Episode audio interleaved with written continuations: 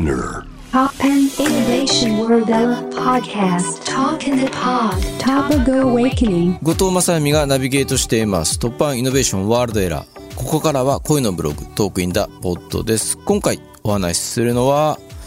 グラストンバリーフェスティバルについてです。はい。えっ、ー、とね6月ですね。まあ大体一人的には僕はまあ17日の土曜日にね日本を立ちましてそれから27日ですね。火曜日までまあほんと10日間ぐらいイギリスに行ってきたんですけれどもまあそれ何しに行ったかというとグラストンバリーフェスティバルというですね世界最大のロックフェスに参加してきたわけですね。まあ20日の火曜日そのフェスの会場入りしましてま、今回はまああの取材ということでいただいたんで火曜日ですねスタッフたちが入る時間に、えー、テントとかを設営しましてでね何がすごいって水曜日からフェスが始まるんですよね。始まるっていうか別に公式には金曜日からメインステージとかの公演が始まるわけなんですけれども水曜日には場内が入って観客たちがキャンプサイトにこうわらわらテントを立て始めるんですけれども面白い。そんな早くから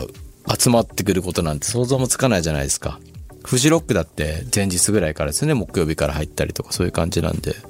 う水曜日には観客が集まり始める。で、火曜日の段階で、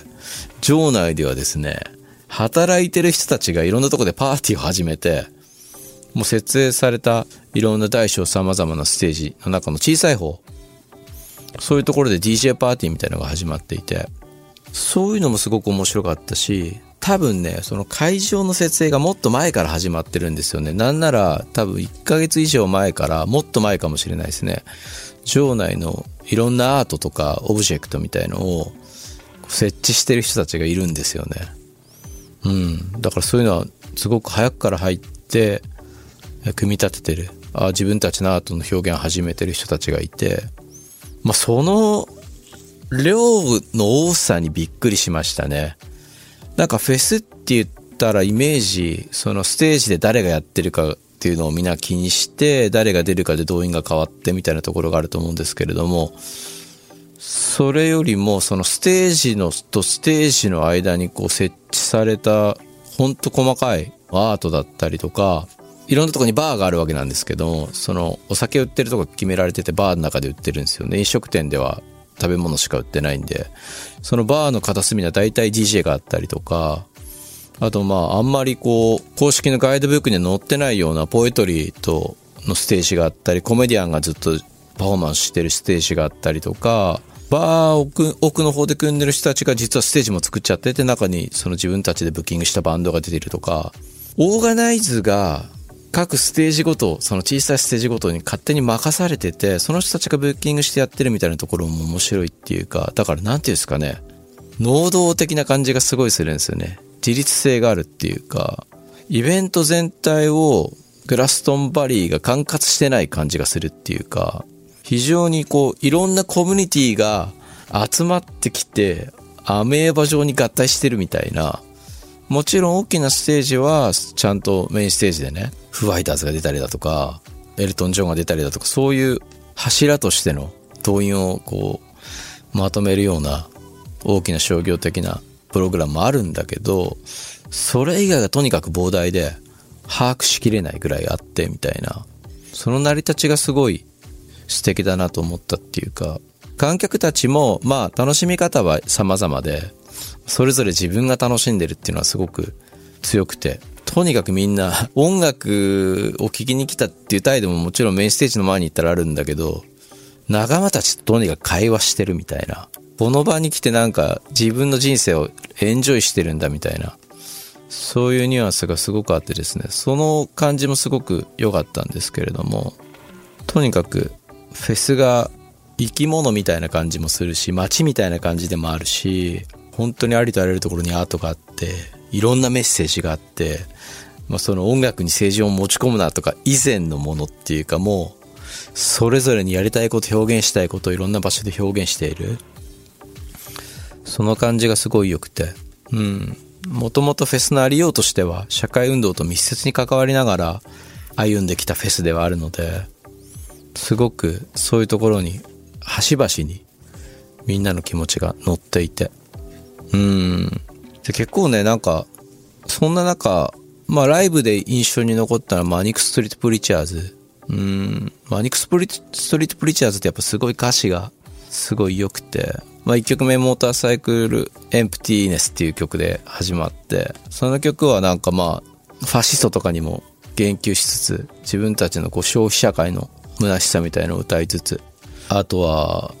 Everything Must Go とかもそうなんだけど、自分たちのこう、生活のデザインみたいのをしていくことの虚しさとか、なんか消費社会に対するアンチテーゼみたいなとか、やっぱ込められていて。だしもうなんかこう多分、一曲目にファシストに言及するような歌詞があるっていうのは、ロシアのこととかを多分、マニックスとしては延長で見ててみたいな。で、最後にね、演奏されたのが、今日紹介しようと思う曲なんですけれども、そうそう。If you tolerate this, your children will be next って曲で、うん。その曲は、もうこんなことを許すんならば次は子供たちの番だっていうことを歌ってるわけですよね。そういう曲が最後に来るみたいな。で、マニックスはも曲の間にね、もう始まる前にジャック・ケラックの詩がバーンってやって、セルフプロパガンダはやめようみたいな、こう自分、自己宣伝はもうやめるんだみたいな、俺たちのページを取り戻すみたいなことが書いてあって、カルチャーが言葉を踏みつけるみたいなこともバーンって出たりとかしてね、すごいいろんなこと考えちゃったなと思って。ちょうどフェスを見てる時にね、ロシアではクーデターが起きるかもしれないみたいなところがあって、いろいろニュースを見ながら考えるところはあって、うん、まあそういうマニックスのステージにもなんか感化されましたし、いろんなとこでいろんなとにかくメッセージ。今だったら環境危機だったりとか、差別の問題とか、もう本だと水の問題だったりとか、そういうのがいろんなところでこう表現されていたし、アートとかメッセージが大きなステージの間に山ほど積み上げられて、フェスっていうのが形作られてるっていうのはすごい良くて。うん。なんか多分フジロックとかで目指してることって多分そういうことがやりたくて日高さんとかはイベントを組んで作ろうと思ったんだろうなとよくわかる。だからフジロックも個々のステージでやってることじゃなくて、いわゆる場外のゲートの外のあのルーキア55のあたりとかでやられてる、うん、ことだったりとか、中だったらジプシーズ・アバロンとかでやってることだったりとか、ああいうものが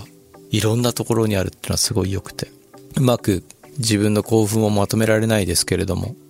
でも音楽っていうのはなんか、とかフェスっっていうのは音楽だけじゃないんだなっていうのはすごく考えさせられるっていうか、それをやっていくと本当にただのショーケースになっちゃって、カルチャーとしてはやっぱ細っていくっていうかね、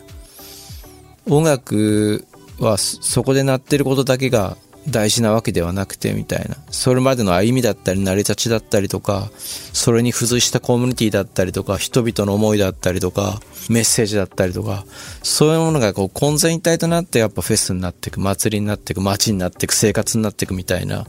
そういう地続きの何か。そういうものをなんかちょっと見せてもらって、うまくね、表現できないけど、自分の活動の中に、うん。私個人としてどうあるかみたいな、ローカルな自分それはどうやってコミュニティと接続して、どういう風に作っていくかみたいな。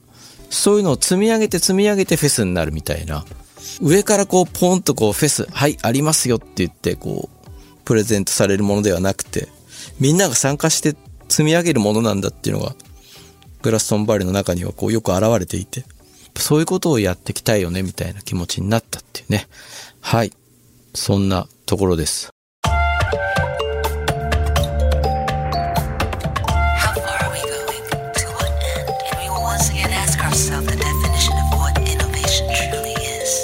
You're listening to J-Wave Innovation World Era podcast.